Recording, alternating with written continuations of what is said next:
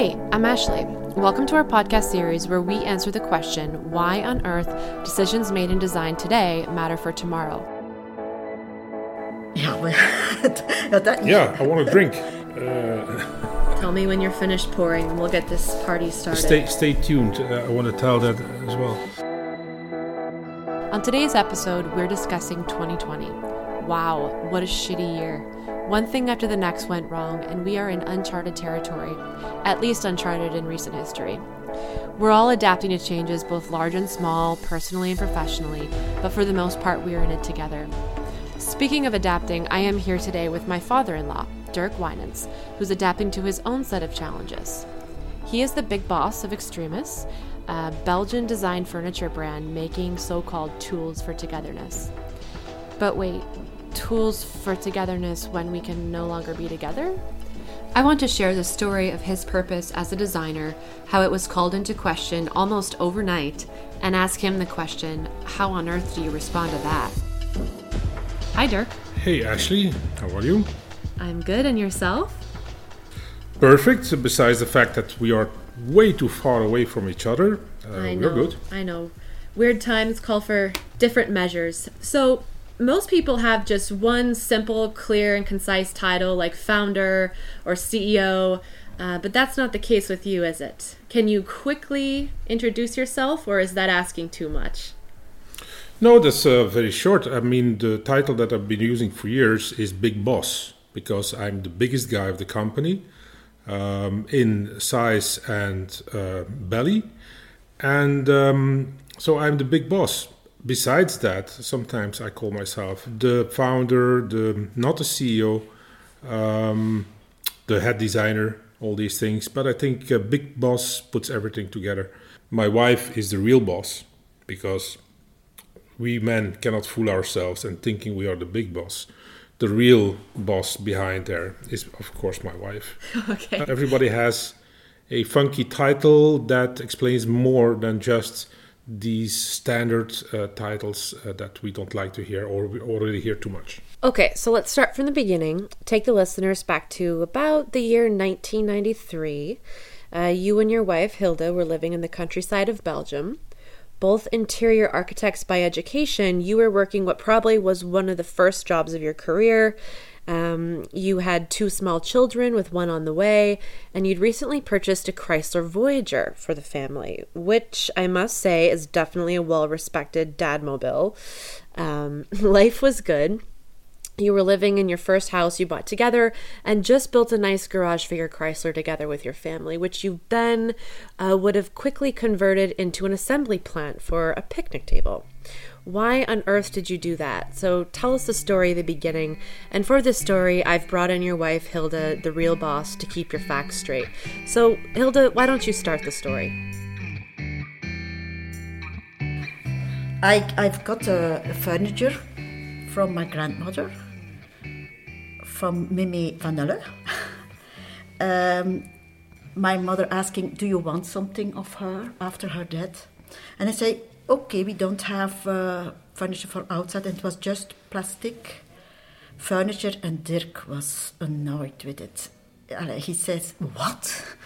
You're putting here, but yeah, we didn't have something else. And that's the best way with Dirk to have something new, put something very ugly. Well, the thing is that at, in those days, the typical outdoor tables were just plastic, shitty things, very ugly, uh, not nice materials. And we were inviting quite a lot of people.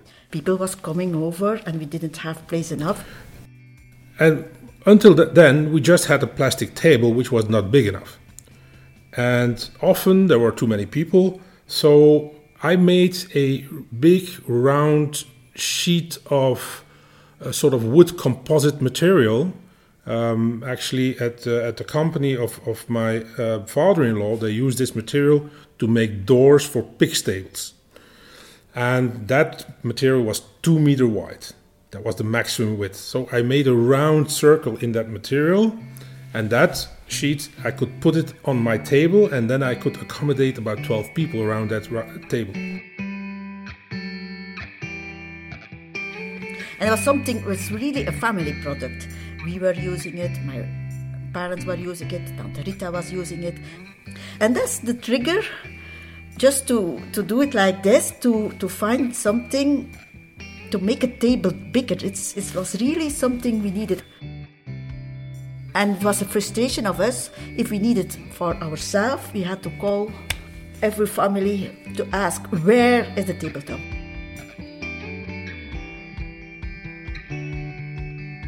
They kept asking for it every time they had a party for themselves. They asked, "Oh, can I use, can I use this this extension? It's so good and all that." And then they never returned it. They even passed it on to each other. So every time I needed it, I had to go look in the whole family to get it back. So when I started designing Gargantua, I said, okay, it needs to have also this functionality.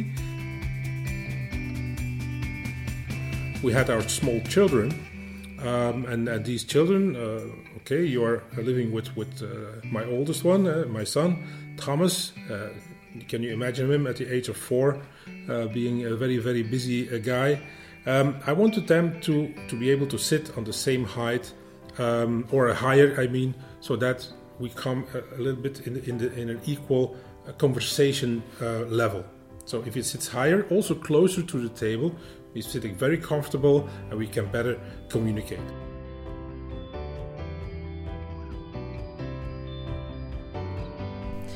So, Gargantua was a true tool for togetherness, as you say.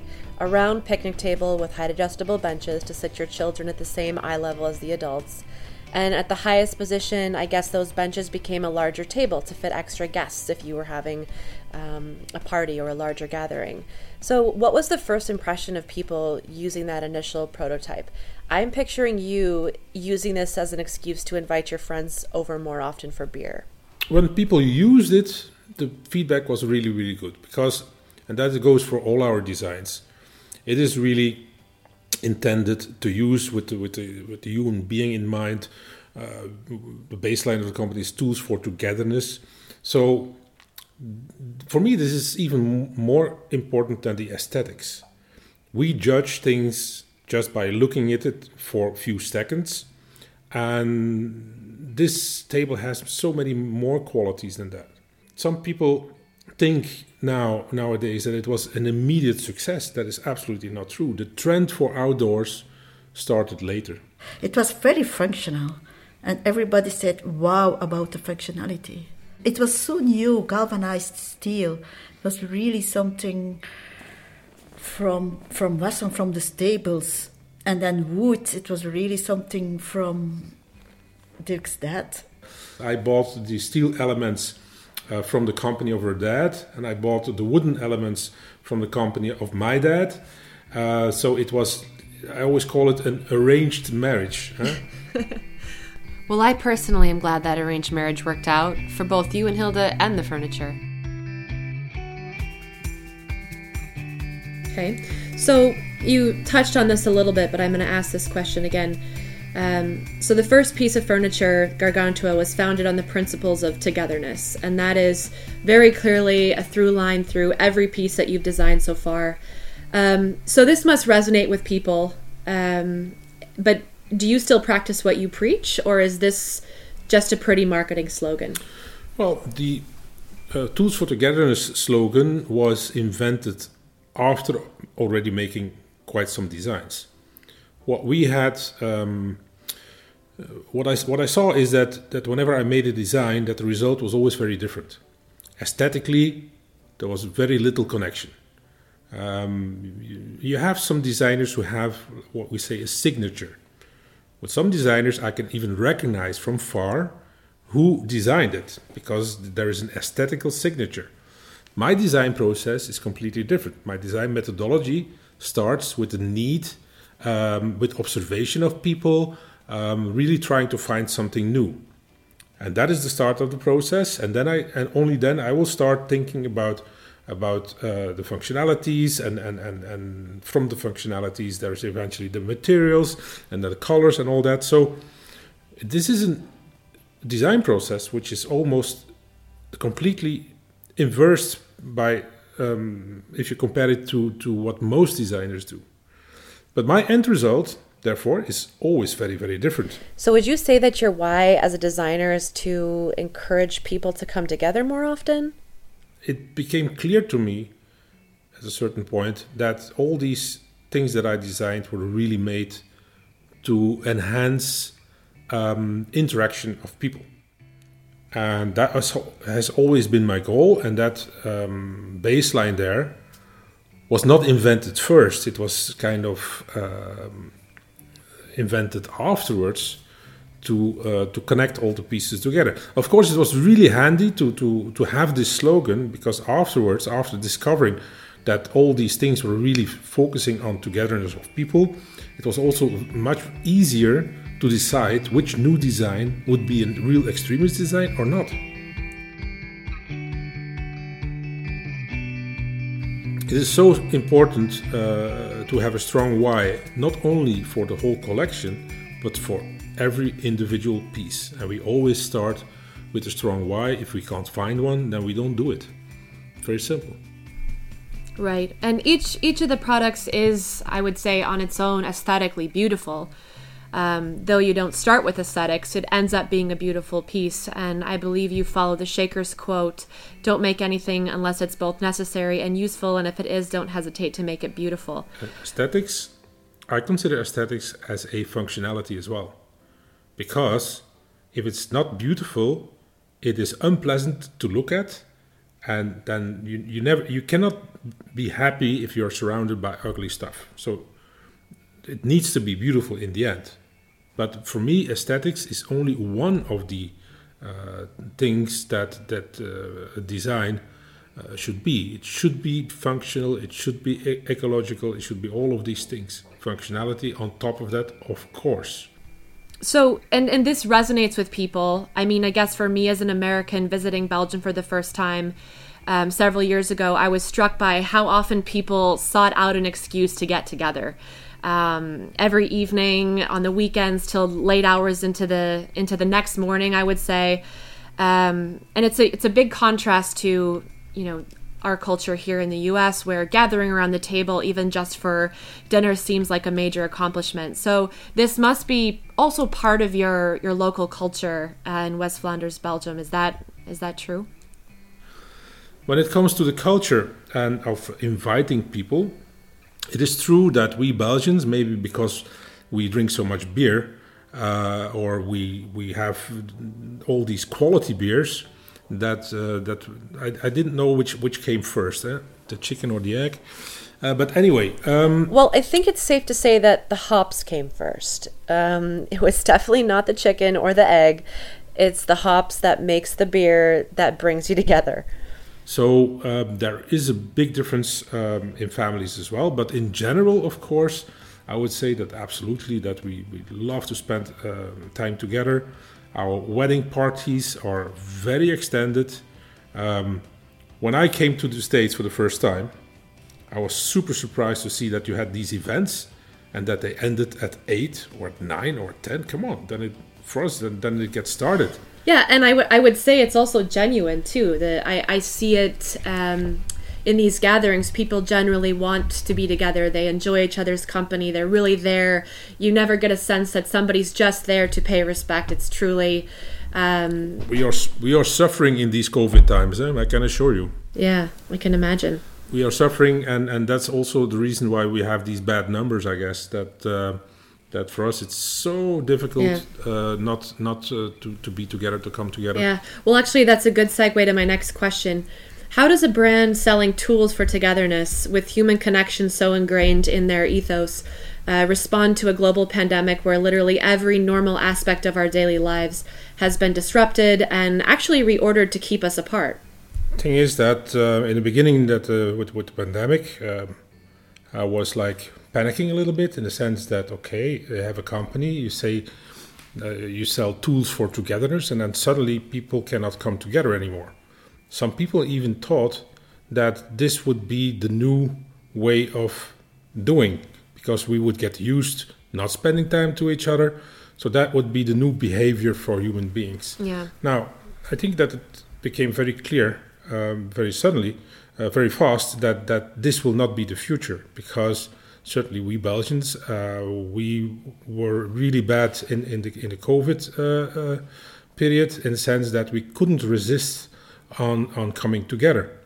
Um, but in general, um, the pandemic has just pointed out that uh, being together is something we as humans absolutely need, and we want to go back to that as fast as possible.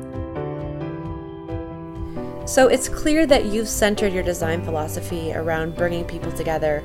And now, this year, wow, has that been called into question in a big way.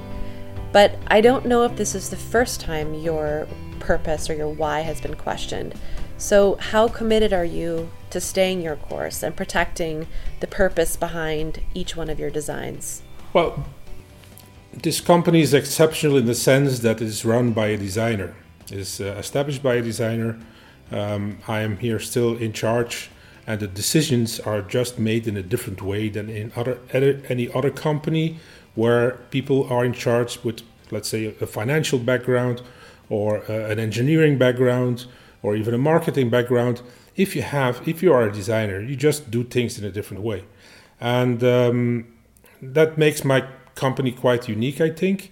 Um, the value um, that this company is based on is is so design driven that that I, I cannot run away from it. I guess uh, this is the, the, the basic of our DNA. So I'm I'm absolutely not worried about that. We are uh, approached by customers on a daily basis, in the sense that you know, Dirk, uh, why don't you do something like this? And this sells good, and this sells well. Uh, why can't why can't you design something like that? Sorry, I don't do that because if these things are already on the market and they sell well, fine for me. I don't have to do that again. I can do other stuff. I had I had quite big arguments with some customers on on, on that subject, um, but but uh, they in in the end they, they do understand my point of view, um, and I must admit that for my salespeople, I, I don't make it easy for them because they really have to go out and they have to preach what what I say, um, what I believe. They have to go out and preach this, these things it, it's much easier. It would be much easier for them to just go out and and present some product that everybody wants today instead of tomorrow. Uh, um, um, and now I, I, they, they, are forced to do this. Of course, um, in the end, the reward for all parties involved is much bigger, um, but it, it's definitely an extra effort. Okay, but you're not saying you're against selling your own product, of course but maybe the message behind your product is even more important to you. If we continue to make stuff we don't need, we will not survive on this planet. Eh? The planet is the planet, planet will be fine. Eh? The planet will not disappear. They will, the planet will stay for a long time. But the question is, will we humans be here if we continue like this? And therefore, I think that the, the designer has a certain responsibility to only put new things on the market if it's really something that contributes, that has an added value, that has a, a, a very low impact on the eco- ecological side and all that. And so, by definition, I will never design something that is already on the market uh, or a new chair, which is the hundred thousandth variation of, of an existing team or something. Um, I'd, I'd, really think that we, sh- we should definitely stop um, doing the same things over and over and over again um, for the profit of the company and the designer themselves. We have to we have to be committed to only do those things that really contribute to society and its survival on the long term. And if we um, if we don't do that, I can't do it because I feel guilty. I really, honestly, I feel guilty if I put something on the market um, which has a negative ecological impact and doesn't offer anything in return. Hmm, very insightful. All right, well, I think that's that's it. Okay, because we have to keep some stuff for next time as well. Huh? I've enjoyed your company. Thank you. I'm hoping our listeners feel the same. We want to know what's on your mind. If you are listening and questioning why on earth about a certain topic in design, reach out to us at the link provided on the Why on Earth podcast page and we'll consider it as a topic for our next episode. Finally, I want to wish everyone a safe and peaceful holiday season. We'll see you in the new year.